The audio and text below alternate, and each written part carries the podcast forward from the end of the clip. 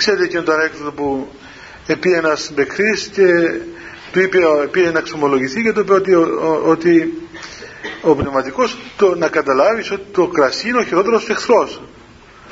Ε, την άλλη μέρα πάλι τον βρήκανε μεθυσμένο. Λέει καλά δεν σου είπα να...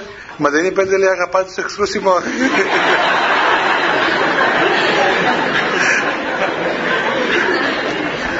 Αφού αυτός είναι και ο χειρότερος μας εχθρός πρέπει να τον αγαπούμε ακόμα περισσότερο.